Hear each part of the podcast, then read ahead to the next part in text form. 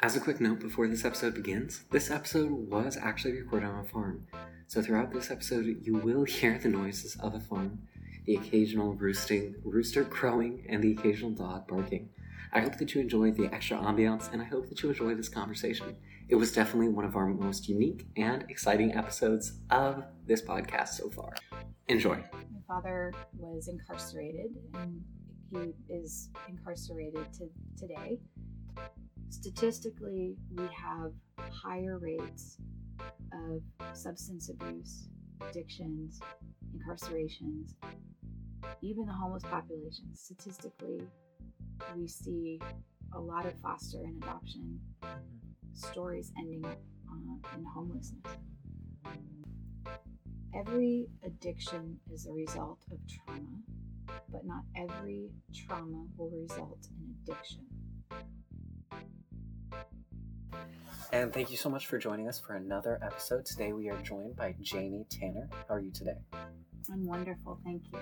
All right, so can you tell us where we are right now? Because it is absolutely beautiful here. Thank you. Well, we are meeting at Simple Sparrow Care Farm, which is located outside of Austin, Texas.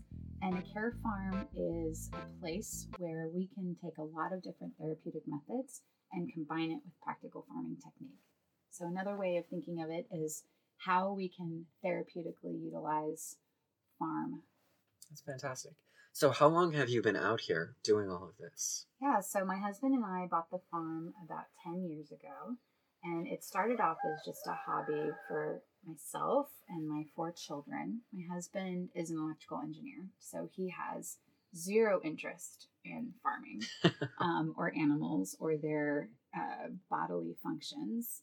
And um, our location was ideal for us because we're very near the one thirty toll road. And so my husband was able to get into Austin very easily for work.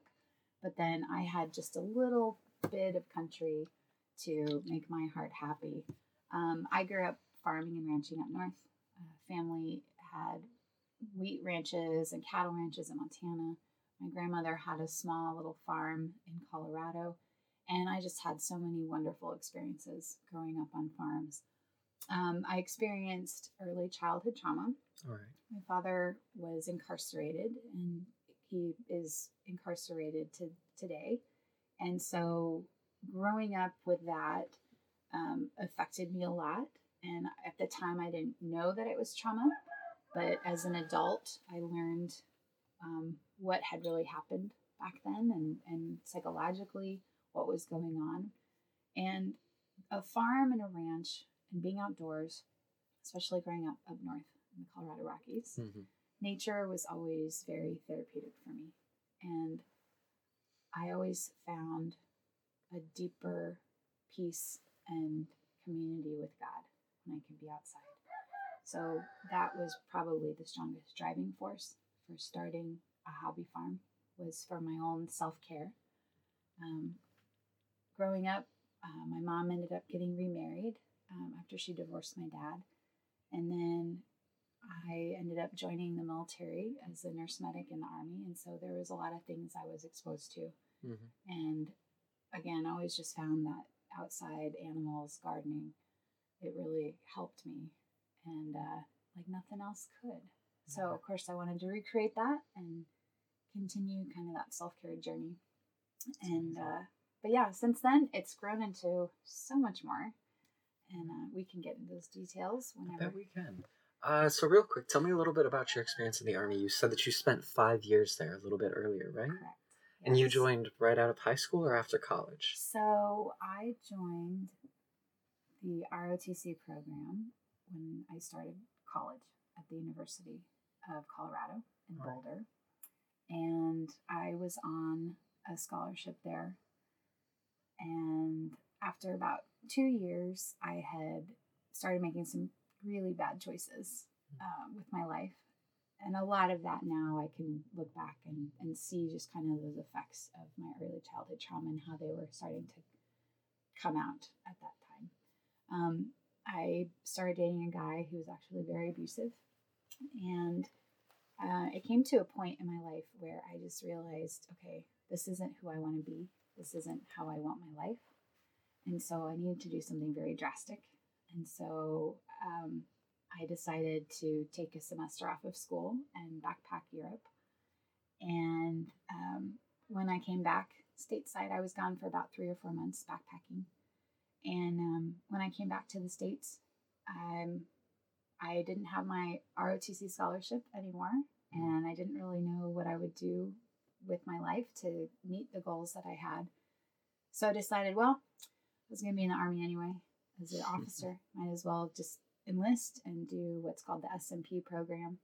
And then I can go back and finish my college degree with the Montgomery uh, G I Bill. So that's what I ended up doing. That's and, fantastic. Uh, yeah. And then you went on to get your Master's of Theology, correct? Correct. So that was, yes, several, several years later and long roads later. But yes, yes. But still, so you have a lot of insight onto trauma, onto education, and to the spiritual aspects of these things, which is a real rarity here. Usually you have an expert in one field or another, but it seems like you just have your fingers in every pie, which makes your opinion so much more useful. Thank you so much for doing this. I really appreciate it. So let's get a little bit into your work here. Sure. So you said that you started it ten years ago as a hobby farm. Correct. When did it transition into this house? So the house is actually where my family lives. So we don't do residential care. Everything we do is um, you come for a visit and you learn about the farm. Um, we everything that we do is is based on neuroscience, um, particularly trauma, mm-hmm. um, and how to care for people that have experienced significant trauma. So um, it, it mattered a lot to me that when we were starting out as a nonprofit, and we've only been a nonprofit about three years, um, but that, that whole concept of a care farm is very new to American soil. And people do it, they just don't call it that. They don't know that language definition. But when we were actually looking at that model, again, of how to integrate a ton of therapeutic methods with practical farming, that that model is prevalent throughout Europe. They have thousands, if not tens of thousands, of care farms. Mm. They're called social farms and gardens, therapy farms and gardens, and it's a recognized therapeutic intervention in European countries. When we look other places in the world, Canada, the U S, Australia, there are people starting them because we witness and observe people learning to care for these animals, growing in their confidence, growing in compassion, and then ultimately healing um, through a lot of their hurts and traumas. So we look at our model um, and our mission as learn, grow, heal. Succinctly put, it's learn, care, grow compassion, heal the world. With the theology component tied into that, we believe that it's really of God for healing to take place. And it's even of God to give us an ability to learn to steward the earth in his creation, that it's a divine thing for us to even grow and be compassionate. And so even though we have this scientific evidence-based therapeutic approach, we really look at everything as being under a broader umbrella of theology. That's fantastic. So when you're working with people here, who do you usually work with? How many people do you work with? Programs and services are for all ages, backgrounds, and abilities. So we work with a very large population in the community. And the reason that we're so broad in our offerings is because we believe that as humans, we all have the calling and the purpose to help creation flourish. So not all humans have the same ability or capacity to store it in the same way. And so we are very specialized in creating custom programs per age, background, and ability. So, for example, one of our programs is called Book and a Bunny. And I go to a local coffee shop, or I did before COVID, um, and I would read a children's story to preschoolers and their moms. And so our dad would come um, and So while parents were drinking coffee, then littles were hearing a story and meeting a bunny. And we would um, have like kind of a sing-songy rhythm thing, you know, just very age-appropriate for the little bodies. That's adorable. Um, and uh, then another one we did, um, we have a mobile microfarm program, and that's actually where we bring animals to people out in the community. Um, and unfortunately, twenty twenty, we had to basically pause that program as well. Um, but historically, we would go to schools, um, elementary, middle, high school, didn't matter, and do these little presentations, talk about mindfulness and how our brain works so that when they met the animals, they kind of could relate and understand how the animal would be feeling if the animal was stressed and how to recognize that. And I can get into more of that. Um, we also would bring animals to nursing homes, memory care facilities, and those were incredible experiences. Um, again, on pause because of COVID, mm-hmm. but people with the dementia, Alzheimer's, they, a lot of them grew up in farming communities. And so to smell an animal or hear a chick peep again brings them back to a happier time, and um, they would become lucid. So they'd come to a place where they could start interacting with you um, in the midst of their disease. So those um, are just kind of some examples of how we gear our programs for ages, um, backgrounds, depending on if the individual has a very traumatic background. Our whole staff is trained in T B R I, which stands for Trust-Based Relational Intervention. And that's just a trauma-informed training so that we are able to kind of recognize when people might be getting triggered, like a stress would be triggered. So if we have, for example, um, a young kid out here that has some kind of a sensory processing or they don't like loud noises, then we know how to um, adjust their experience at the farm so that they can avoid the loud honking geese, for example. Um, so that's how we can adjust for background. Also, um, we work with a lot of individuals with P T S D or mm-hmm. compound P T S D, and um, knowing a little bit about their, their background and things, it helps us to create a better program where they're going to be regulated out here at the farm and not be triggered.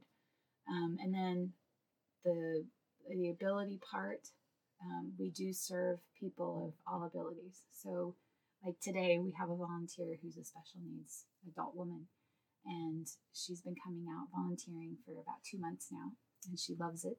Mm-hmm. Um, and then uh, we also have kiddos in wheelchairs that can come out. We are wheelchair accessible.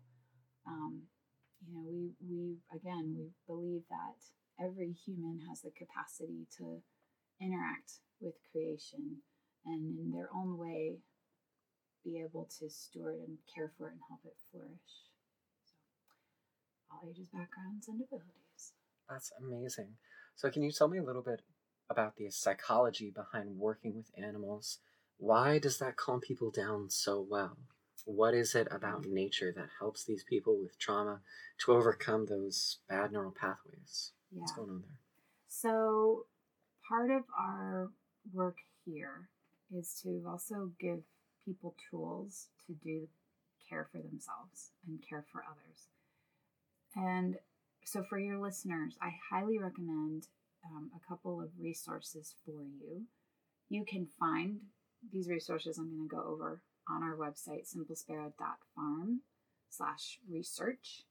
Um, but you can also Google all of these I'm going to be talking about, so you can kind of learn for yourself succinctly and easily as possible how the brain works, how our biochemistry works. Because um, understand, I mean, there's whole fields of study, and it's a lot. Um, but for for the purpose of this podcast, um, we we are looking at how our experiences and our senses, so what we see, touch, taste, feel, how all of those experiences affect us neurologically. And we also know that our experiences and the things that we witness and live through in our life, they are physical external things that are having an internal effect on us psychologically and biologically. And so um, the, the big main focus, what we built our programs on, was the neuroscience of the brain. And Doctor Bruce Perry started the Child Trauma Academy, and he has a something called the N M T, which stands for the Neurosequential Model of Therapeutics. And in his work, his team, they figured out and, and could prove that the brain functions sequentially.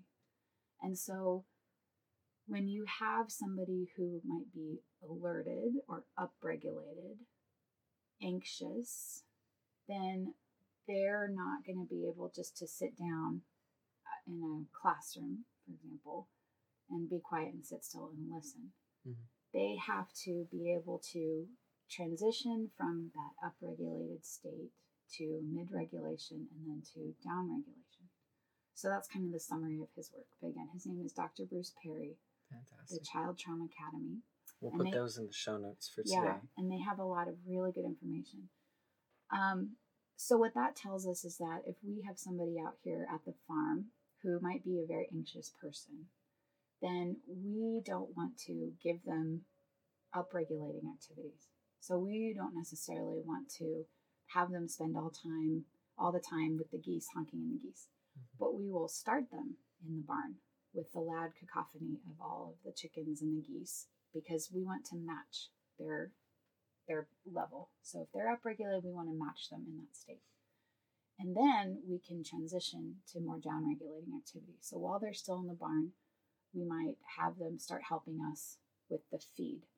And so by positioning our bodies where they're looking down um, with their head and they're starting to scoop that grain, then they're doing a task that is rhythmic, that's repetitive, and it's starting to help that upregulated state start to come down to mid-regulating.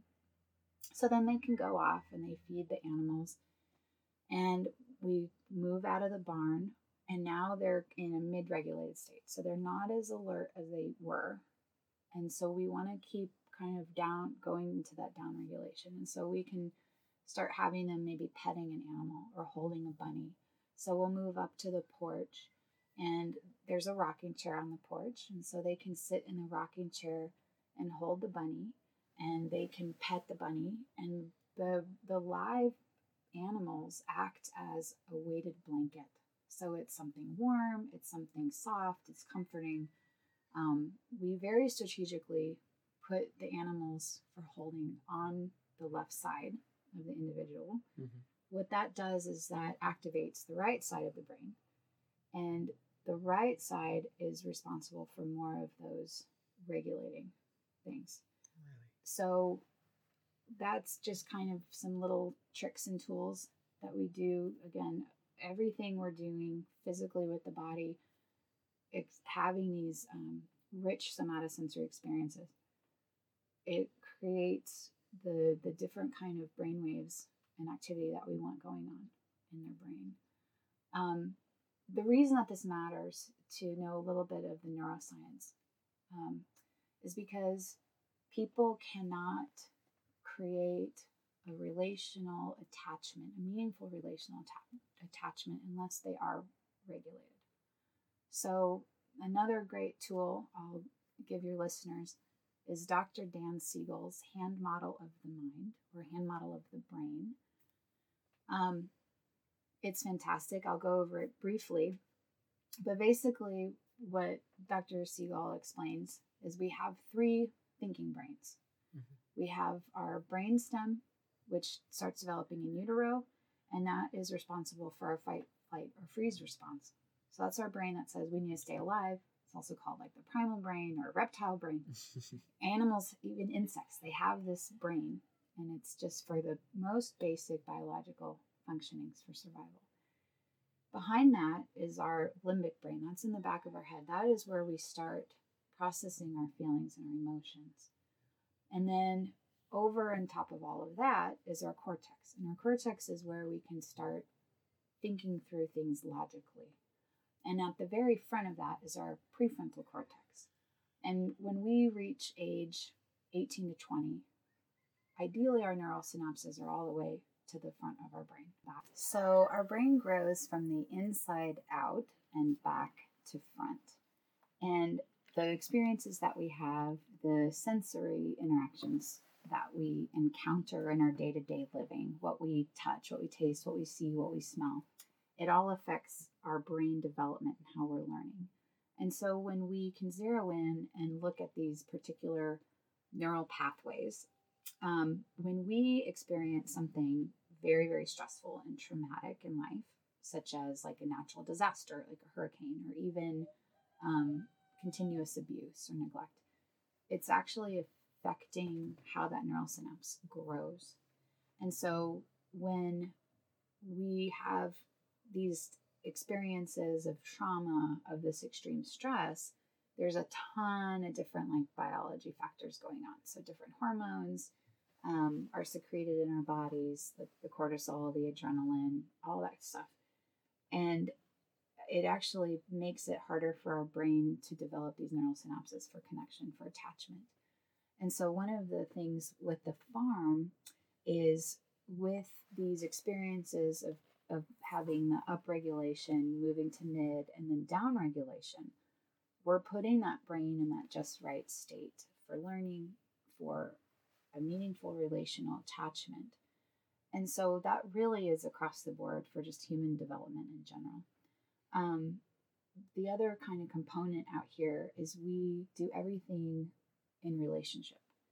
And with that training that we all have, that T B R I, we approach everything being done in community. And so we want to ultimately create a sense of community for safe relationship that is about care and compassion for one another, care and compassion for animals, for gardens. Um, again, that sense of stewardship, of, of helping creation flourish in our own ability and in the way that we're all uniquely wired to do that, to contribute to that flourishing. That's fascinating. So let's take a little break from all of this serious things. Tell me a little bit more about your farm, because you have a llama, you have chickens. Tell me their names, and then we can get back into the serious stuff for a minute. Yes. Give everybody a little bit of a mental break. Mental break. I know. There's a lot of learning going on. There's a lot of neural synapses that are growing. Um, Yeah, so out at the farm, we're actually sitting in our little our little trailer, our little office trailer, uh, looking out. And I, I do get very distracted. You have very nice eyes, Noah, but I love looking out. I love looking out at my farm. Um, to give your listeners kind of just a picture of the day, it's a beautiful, clear day, the last day of October. And there are cows grazing in a pasture out on the horizon. There's monarch butterflies kind of floating in on the breeze. We've got guinea fowls, um, which are just fantastic. Um, they're wild little things from Africa is where they originate from, and you'll see them kind of fluttering around. There's geese. Um, the llama out there is eating at the hay bale. His name is Jacopo. And then I don't see the dairy goats. They must be out in the barn, but I do see we have some visitors here loving on Casey, who's our mini horse. We've got some little mini Cheviot sheep roaming around, and they're about the size of a lab. I mean, they're not very big, but they're very fat and fluffy. They've got a lot of wool, and so every time I look at them, I get excited about shearing season and how much yarn we can get out of them. Um, so when you look out at the farm, there's a whole menagerie out there, a lot of different animals. But what we have built is a very intentional ecosystem. And there's some wonderful practices, um, you know, with regenerative farming. And, and like I said, the care farm is a model of how we can integrate practical farming with therapeutic interventions. And so we, we kind of weigh both of those sides. So the practical farming aspect of the care farm is understanding the the unique characteristics, biology, and needs of these animals, paying attention to what's called animal husbandry. Um, that's how you're going to be handling the animals. What are their just basic biological needs as far as food, water, and shelter, how it varies. Um, and um, we've put these animals together where we want to utilize as many symbiotic relationships as possible. So they really benefit from one another being together in community. And of course, you know, we see that that's our goal ultimately for humans as well, and our relationship with the animals. So the llama protects the goats. He's their guard. So he protects the dairy goats from coyotes. The guinea fowl, being as crazy and loud as they are, they usually are the first to spot hawks. And so they'll sound an alarm. Up, up, up, up, up, up. And I even see a shadow of some kind of a bird flying. Oh, Maybe yeah, there's one up there. Yeah. It's huge. Yeah. So if... If they see that first, they'll sound the alarm, and that is the cue for the chickens to take cover and get under something.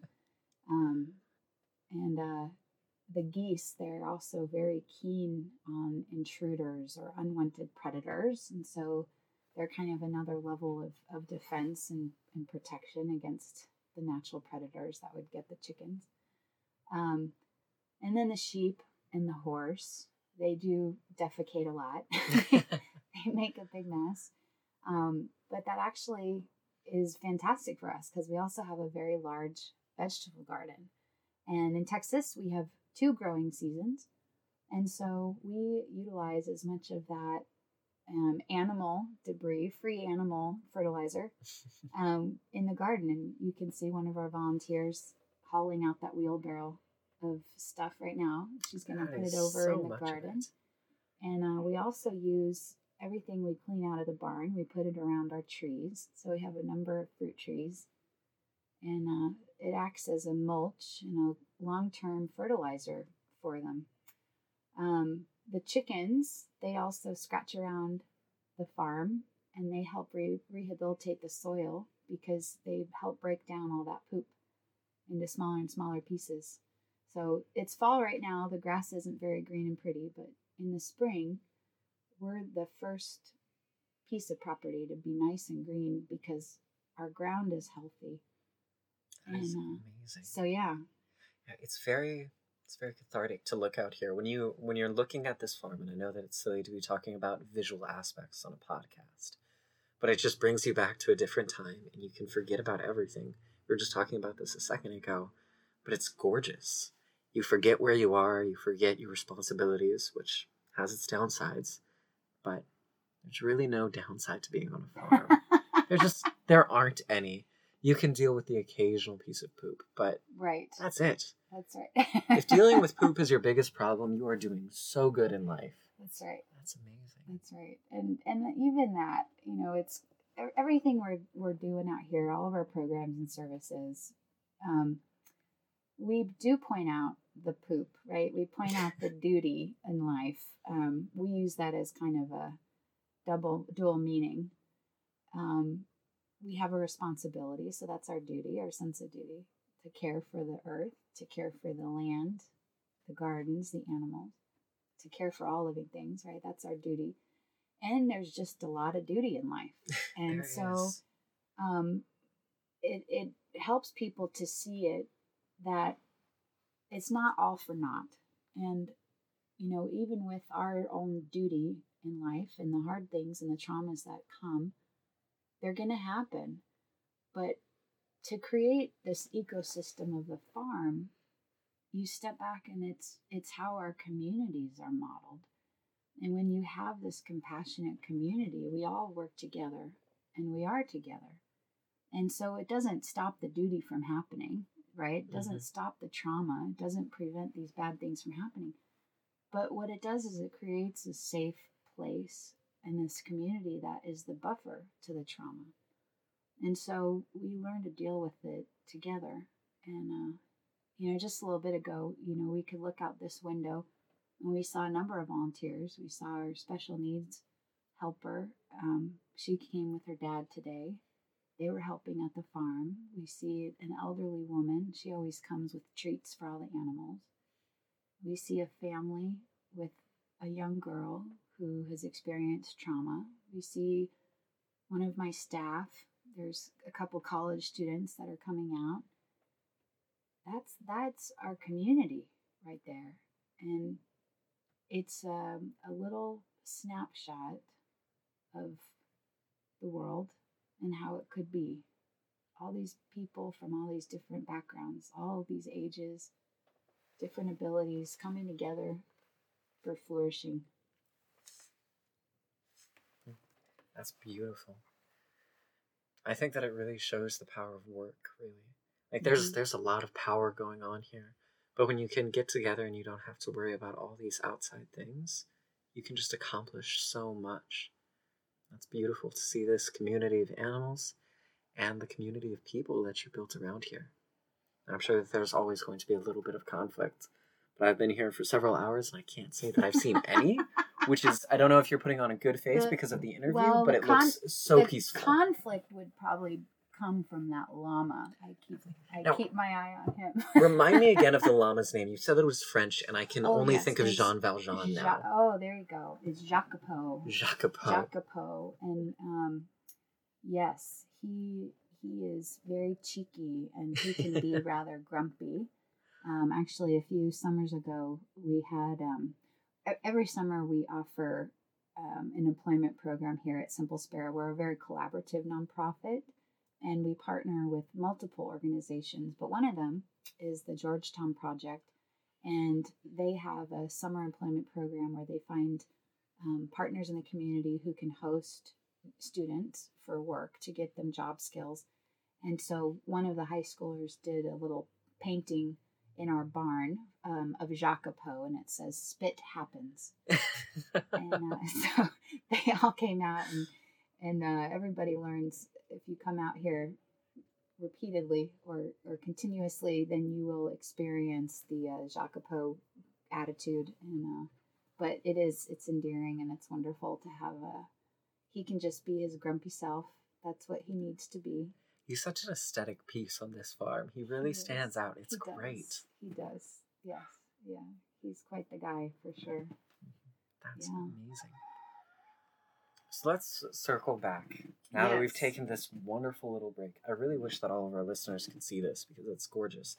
You have pictures of the farm on your website, right? Oh, yes. Yeah. Well, then we will definitely attach that link just so that people can understand how beautiful this is. So let's circle back to your work here just a little yeah. bit more.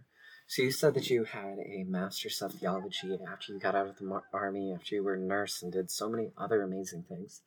Tell me a little bit about how that religion plays into all of this psychology. Absolutely. Unfortunately, a lot of people think that that's separate, mm-hmm. but as we were talking earlier, you have a very different opinion of it. I do. So I look at everything, um, I think because of my faith, because of the experience that I had in my life and the things I've had the ability to learn.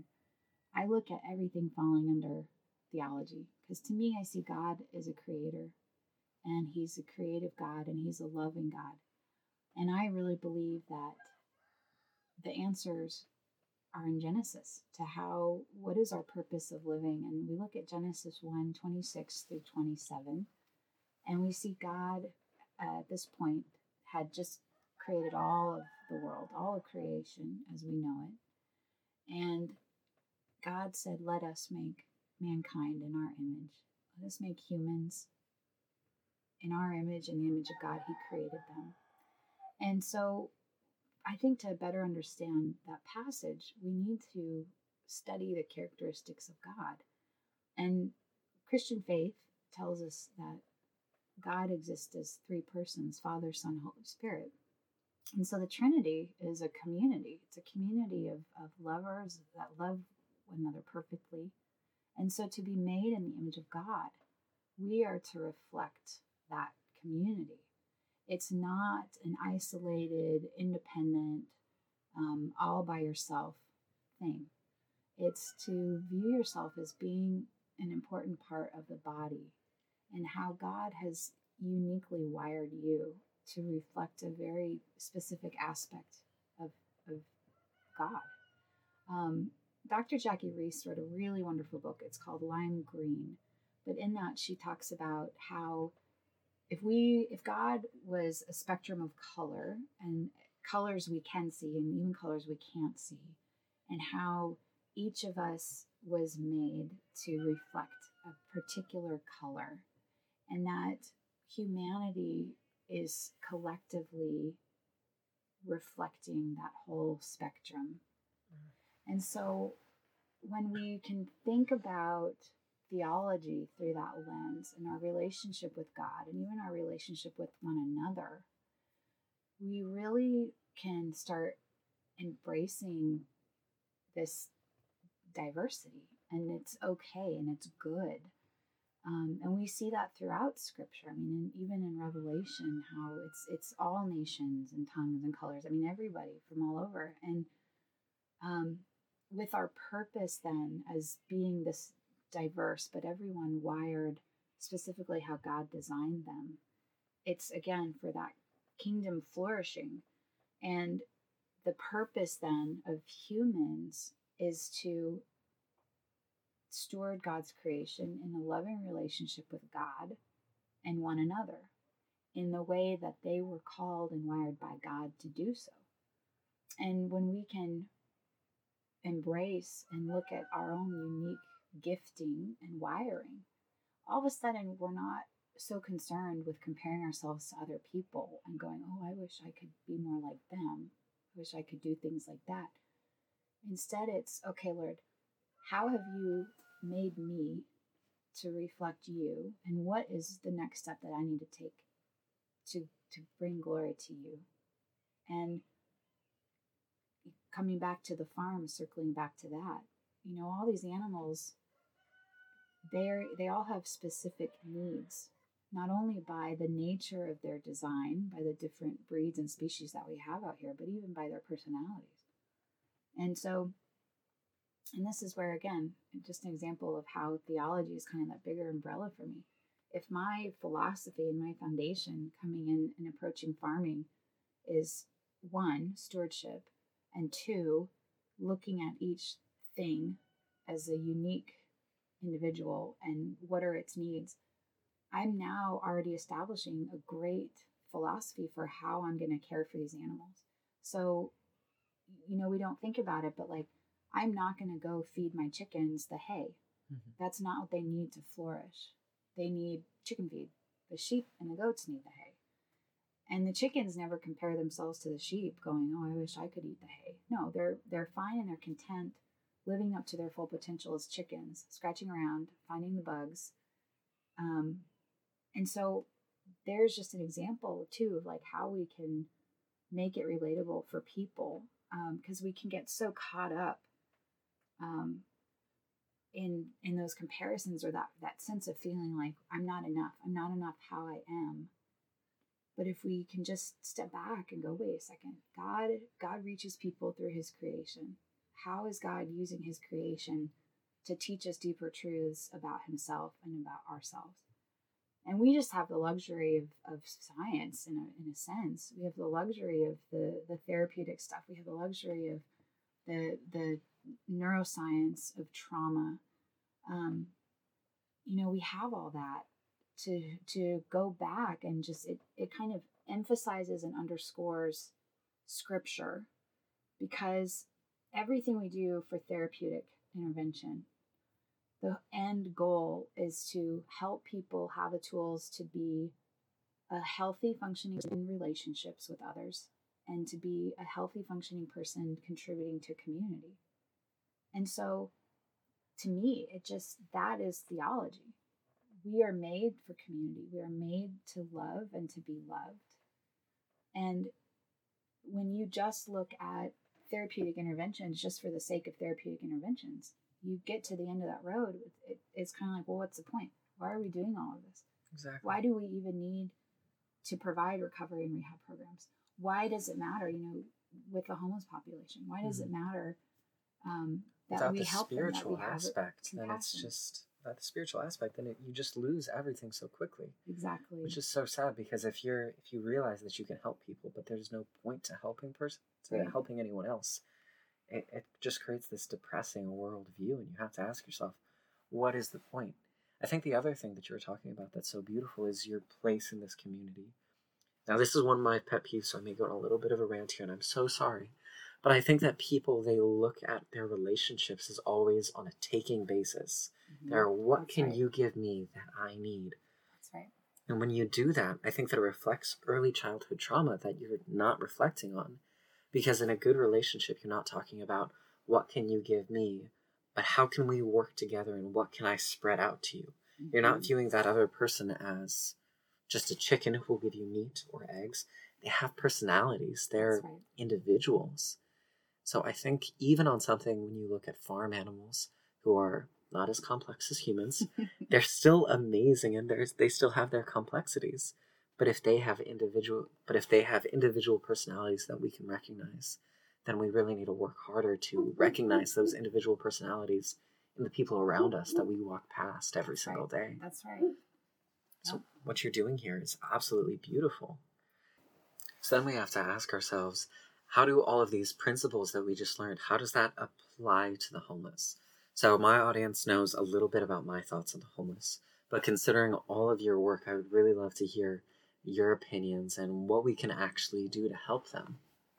Yeah. So with looking at specific populations and demographics, there's a lot of evidence and statistics that show um, that there are certain populations that are more susceptible to homelessness, um, particularly when we are viewing our communities through that trauma-informed lens.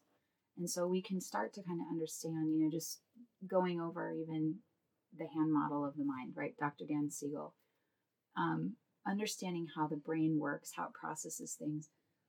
When our, when we're growing in utero, it's that brainstem that starts developing and growing first, and then it progresses to the limbic and then the, the cortex. If there's any kind of drug use in utero, alcohol, um, even if mom isn't moving around a lot, I mean, there's so many factors where um, trauma can happen even before this child is born. Um, and, and I want to just quick give a, a definition of trauma. Um, Trauma is just anything that controls us where we have felt like we have no control over it. So technically everyone has been traumatized. Everyone was born, if you're on this earth. So that's a very traumatic experience mm-hmm. because we had no control over it. It was all the things that were done to us. We couldn't stop. But the thing that's really tricky with trauma is that people process trauma differently. And so they've even tried to come up with these markers for stress, like stress markers, and tried to quantify um, how stressful experiences affect us psychologically. And it's really tricky science because it's all based on a person's personality. It's based on their biochemistry makeup. It's based even on their neurodevelopment. And so... Um, School shootings, for example, absolutely a traumatic experience for everyone involved. And so even though these kids and these schools and these teachers, they had the same experience, they didn't all process that experience the same way. And so when we look at the long-term effects of that one traumatic event, we see that there's certain people that they have kind of moved on with their life and they've had very successful lives. Mm-hmm. And then there's other people that end up higher rates of drug use, suicide, incarceration. And so it's, again, it's a very tricky thing to be able to quantify how an individual is going to react to stress. And so, but what we do see with these, studying these populations, is that the people that are connected in a community, that have a safe relationship, even one safe person, they statistically end up way better off than someone who has isolated themselves, who is not connected to healthy relationships and safe community. So again, it just goes back to the theology. Like, God created us for relationship. He mm-hmm. created us for a purpose.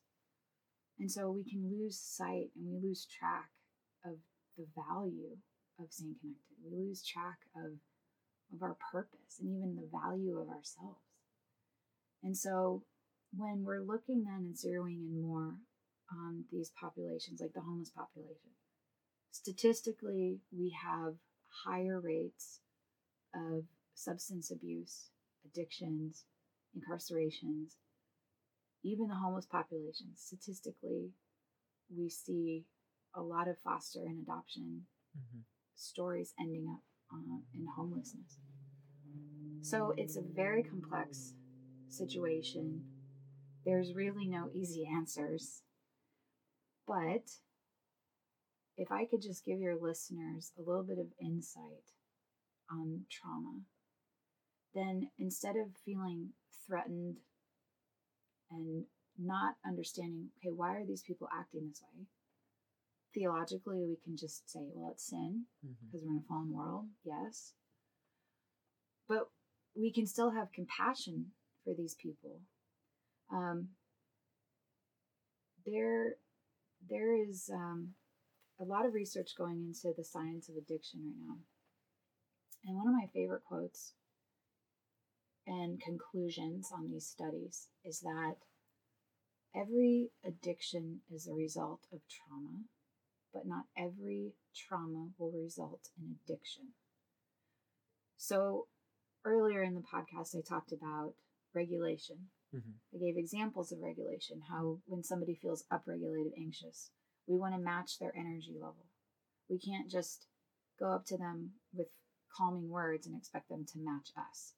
So we can go take them out to the barn with the chickens, mm-hmm. which is loud. So it's matching their regulation state. And then we move into the mid-regulation and down-regulation. People have to go through that sequential um, brain functioning on their own, at their own time and at their own pace.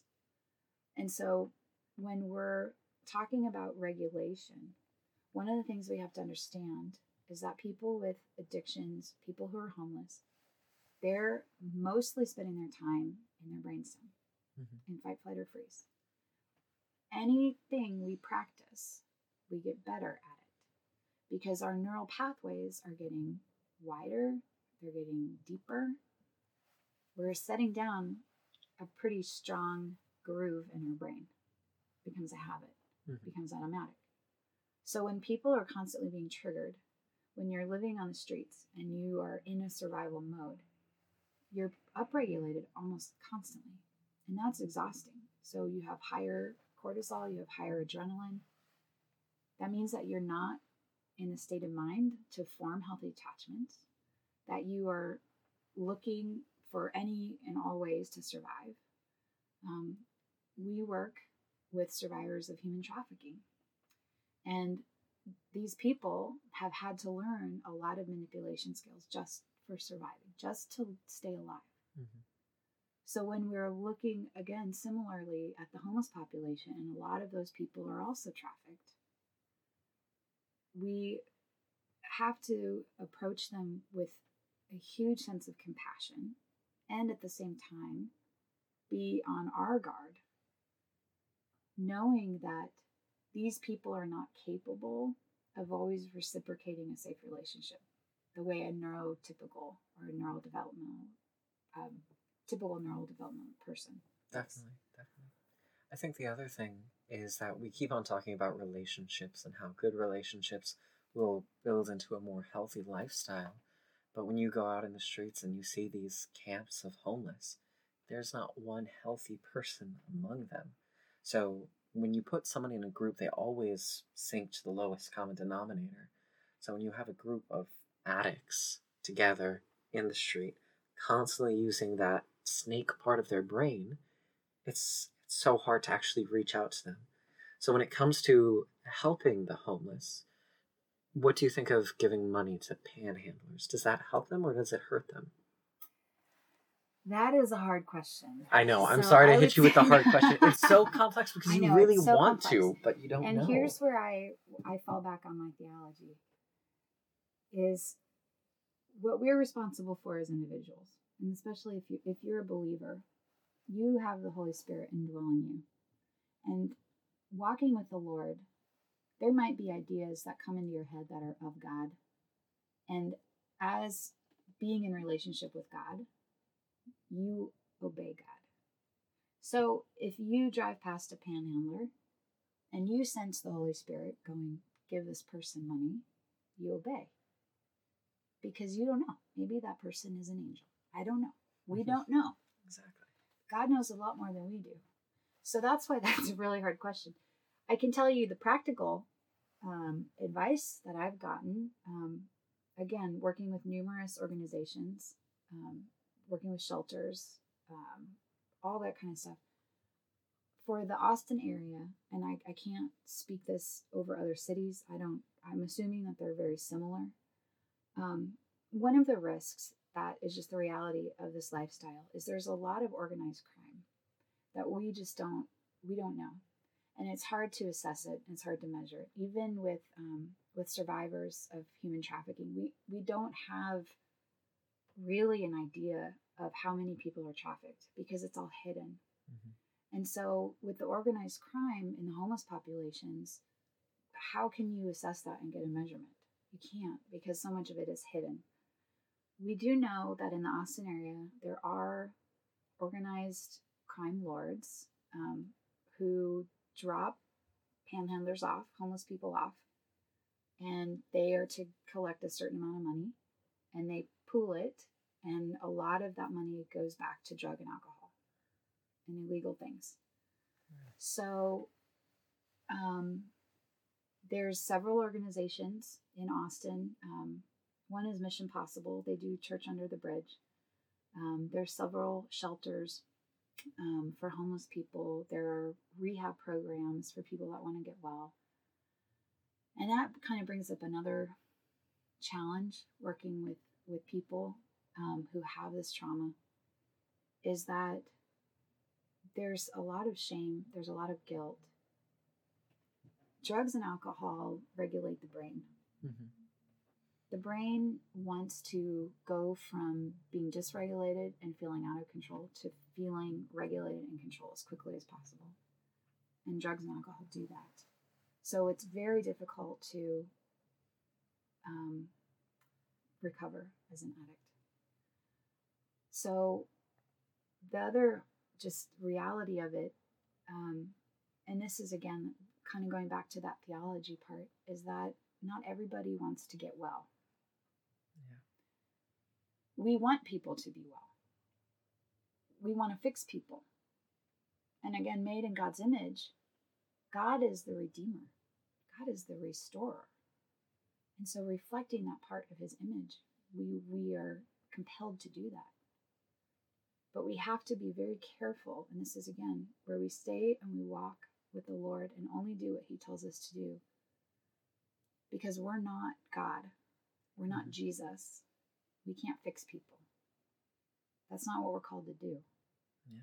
We are only called to love God and love others. And it's actually the work of the Spirit to fix people. It's the work of the Spirit to enlighten the eyes of hearts and minds, that we might grow in spiritual knowledge and wisdom and understanding. And the Holy Spirit has to move to do that.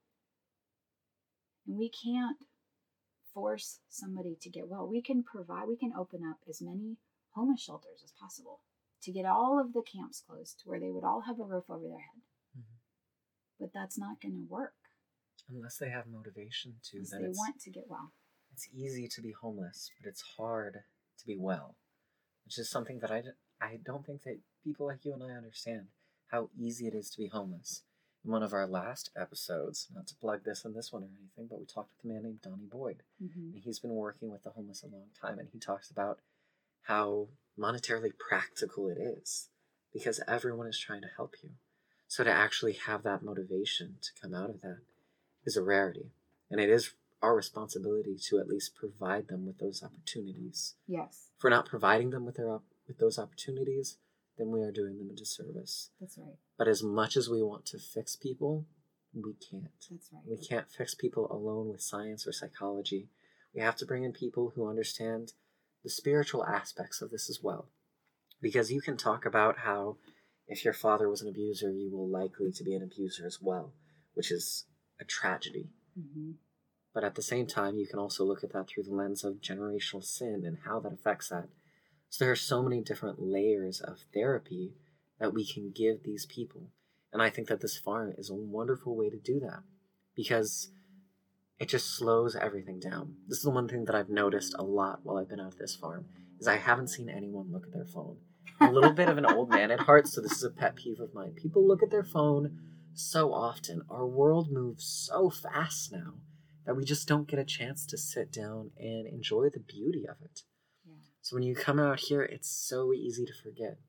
Yeah. And it's it's a different environment entirely. It's like a different little world. Well, and it's, it's the ways that we need to let God do work on us and pray and ask God to do work on other people. And it's it's that moment, I think, that we realize that you you have a purpose in life. Um, we spoke a little bit ago, too, just even how egocentric we can become, that, you know, the world is ours for the taking. Um, that chicken is ours for the eggs and the meat. And we, we don't have to consider what that chicken's life needs to be to help it live up to its full potential, because it's just easier for us just to take, to exploit. And I that I think that's such a dangerous mindset. Um, because, again, falling back on Genesis one, we are created for a purpose. We are created for a loving relationship with God and one another. And And our purpose to steward God's creation is not to exploit. It's not to take what we want. It's to help it flourish. It's to help it live up to its full potential. And when we can do that, we live up to our full potential as well. And again, it's I believe it's it's a lesson of the Holy Spirit where, you know, these people are are stuck in their primal brain. They're stuck in the fight, flight, or freeze. They're not coming to that higher brain processing of realizing, wait, I have an ability to not only look after my own needs, but also after the needs of others. And, but that's not happening in the primal brain. Mm-hmm. The primal brain is only about self-preservation. And so when you can start moving up to the higher brain functionings, like the limbic system, processing through emotions and feelings, a lot of times people with that trauma background, once they start processing feelings and emotions, it's it's terrifying. Yeah. And they don't have a safe place to do that. So once people with trauma start processing their emotions, it's very scary and very threatening. And it can start all of the alarms going off again and triggering the fight, flight, or freeze. And then they get dysregulated. And so they'll drink or do drugs or do whatever the unhealthy regulation activity is. And so teaching people at the farm how to care for the animals, it's a very regulating experience. And so as their brain starts moving from that upregulated to mid-regulating and down-regulating, we are there to be in relationship with them. They are in a safe place that they can start processing through things, that they can start talking through some of their experiences. And it's a very natural progression. It's not it's not done in an office. Um, we can very successfully develop these trust relationships because our focus is on regulating the mind. And because these rich somatosensory experiences put the brain in that just right state for learning, for relational attachment. And then we have trained professionals that can come and help them unpack some of those experiences. And then once they can start grieving um, and lamenting, and I, I think that's a big part of it. Um, and again, that, that theological perspective coming in here. When I talk about processing through the trauma, that's what I mean when I say that. I mean lamenting and grieving.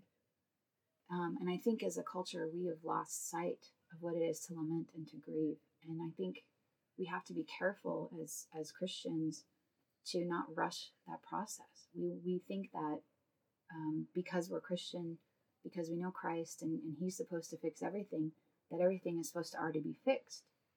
But the reality is, is it's not fixed yet. Christ has not returned. we still are in this funky time of after Christ descended, waiting for his return. So God has not fully restored and redeemed creation yet. And so we have to live in that tension. We want to do that. We don't want to live in the tension.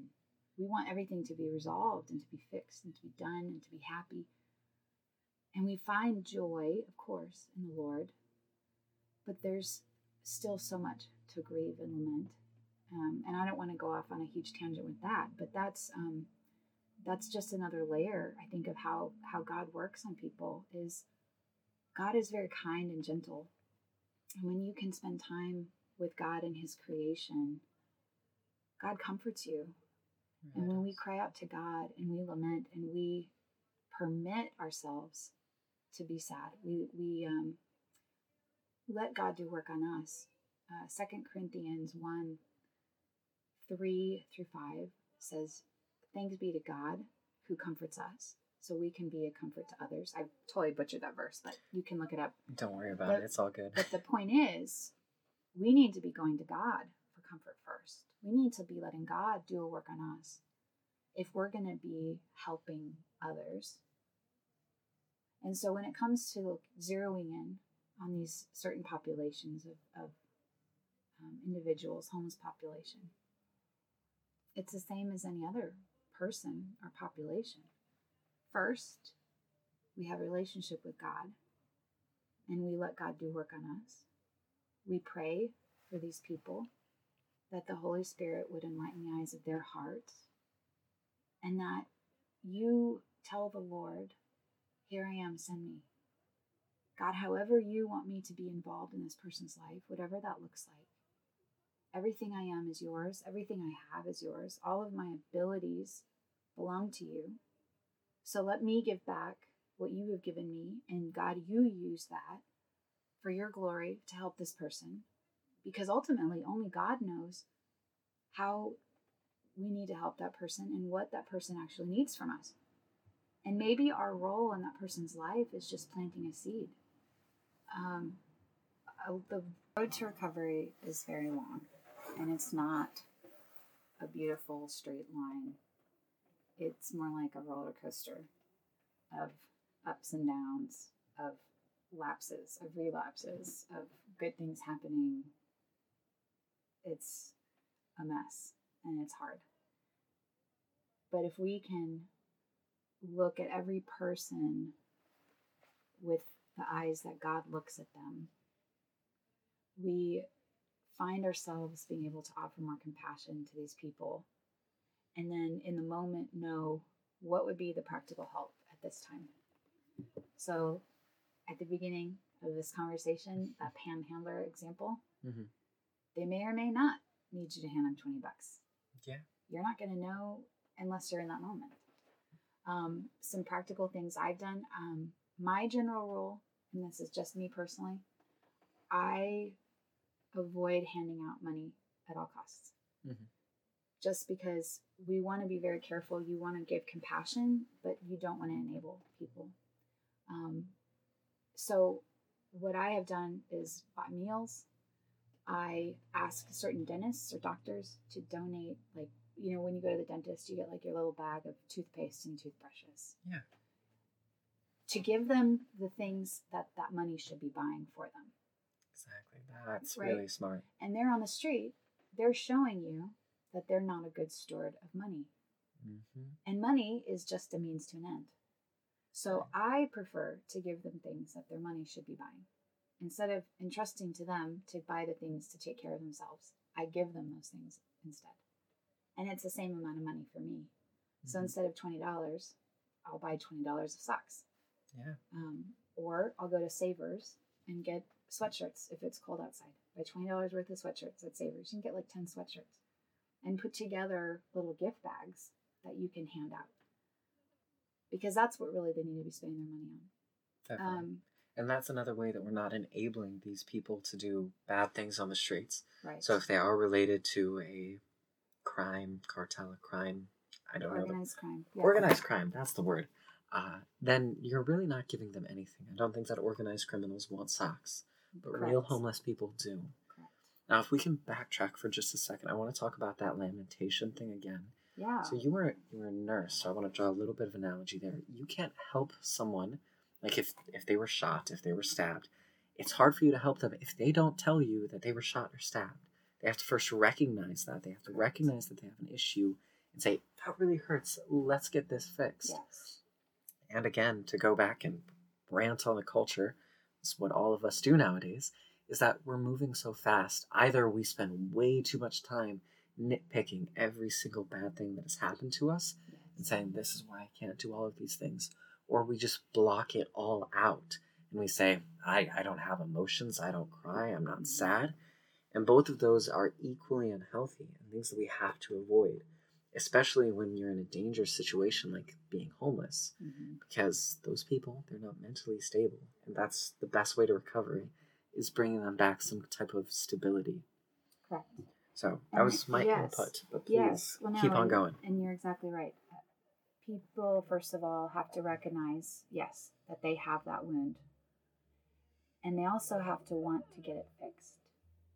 When Jesus was on earth, he approached a man at the pool of Bethesda, and an angel would come down and stir the pool, and if you touched the pool, you'd be healed. And this man had sat there for a number of years, and he never managed to get down to the pool. And the part that we read, Jesus approaching him, the first thing Jesus asks is, do you want to get well? And the first time I read that, I thought, well, that's a silly question. Of course this man wants to get well, because why would he be sitting at the pool if he didn't want to get well? But I it struck me that Jesus asked him, and it forced that man to be introspective and evaluate his motive and his drive. And I think that man probably asked himself that question as well. Do I want to get well?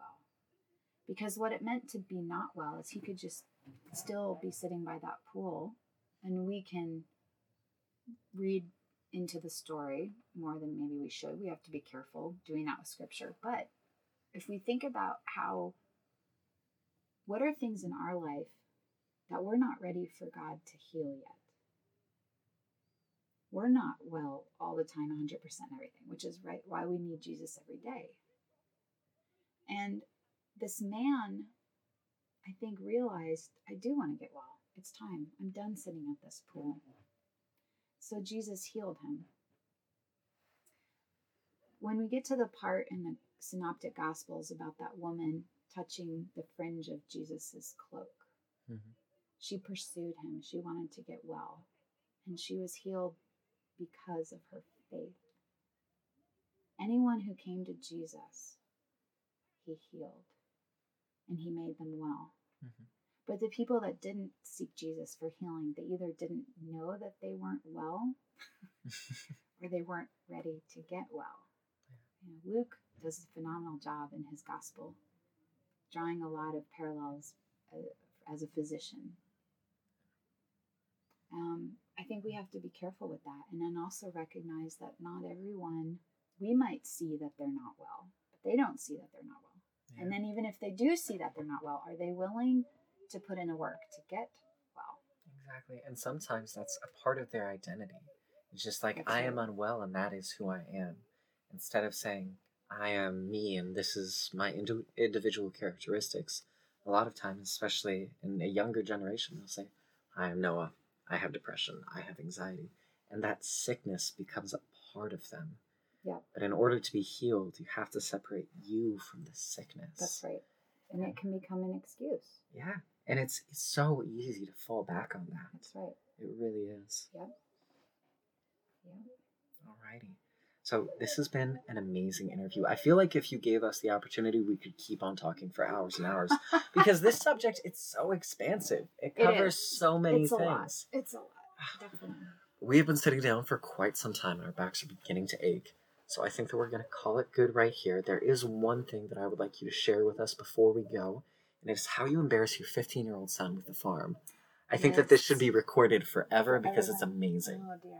So when Noah first showed up to the farm this morning, I walked around, gave him a little tour. And poor Noah, he doesn't know me and some of my sick humor. So having my medical background, I'm not really shy about body parts or calling it what it is. But my fifteen-year-old is. So we were walking out by the garden, Noah and I, and I noticed that this beautiful vine has a bunch of gourds growing on it finally. And I had never planted these gourds before. My fifteen-year-old son is the one that picked the seeds out. And he handed me the seed packet, and I laughed when I saw it. And this particular gourd is called a dinosaur gourd. And go ahead and Google that, see what it looks like. You'll see that it looks like big green dinosaur testicles. There's no way around true. it. I mean, Not are, even in the slightest. You can't disguise it. You can't disguise it. They are veiny and wrinkled. And I just laughed, and I said, these look like testicles. They look like big green testicles. And my son just about died. And he said, Mom, ah. I'm like, no, this is fantastic. So I had never planted these before. And I'm just absolutely delighted that now I can walk out by my garden and see big, giant green testicles hanging down all over the fence. Um, it just makes me smile and laugh. And I just think God is so incredibly funny. And, you know, it's just one of those things. Every time I look at it, I laugh. And it's truly a gift from God because he knows my humor. And I just think it's It's so great. We'll have to put a picture of them in the show notes for today because they are the funniest things I've ever seen. Just creation in general can be hilarious. I, if you don't have a sense of humor while studying nature, then I think that you're doing it wrong. Agreed. That is one of the funniest plants I've ever Agreed. seen. I agree. Alrighty. Well, other than embarrassing your fifteen-year-old son, I think that this has been a very productive meeting. So thank you so much. I really appreciate all yeah. of your time. So we'll actually be posting this in just a couple of hours, so you'll be able to go back and listen to our entire discussion yet again. I'm sure that that's exactly what you'll be doing. Right. Well, thank you so much for joining us. Thank you. All right. Bye now. Thank you so much for joining us for the third episode of Stories from the Upside Down.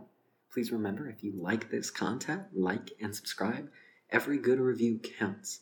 You can follow us on Spotify or anywhere that you listen to podcasts. I hope that y'all have a great day. Bye now.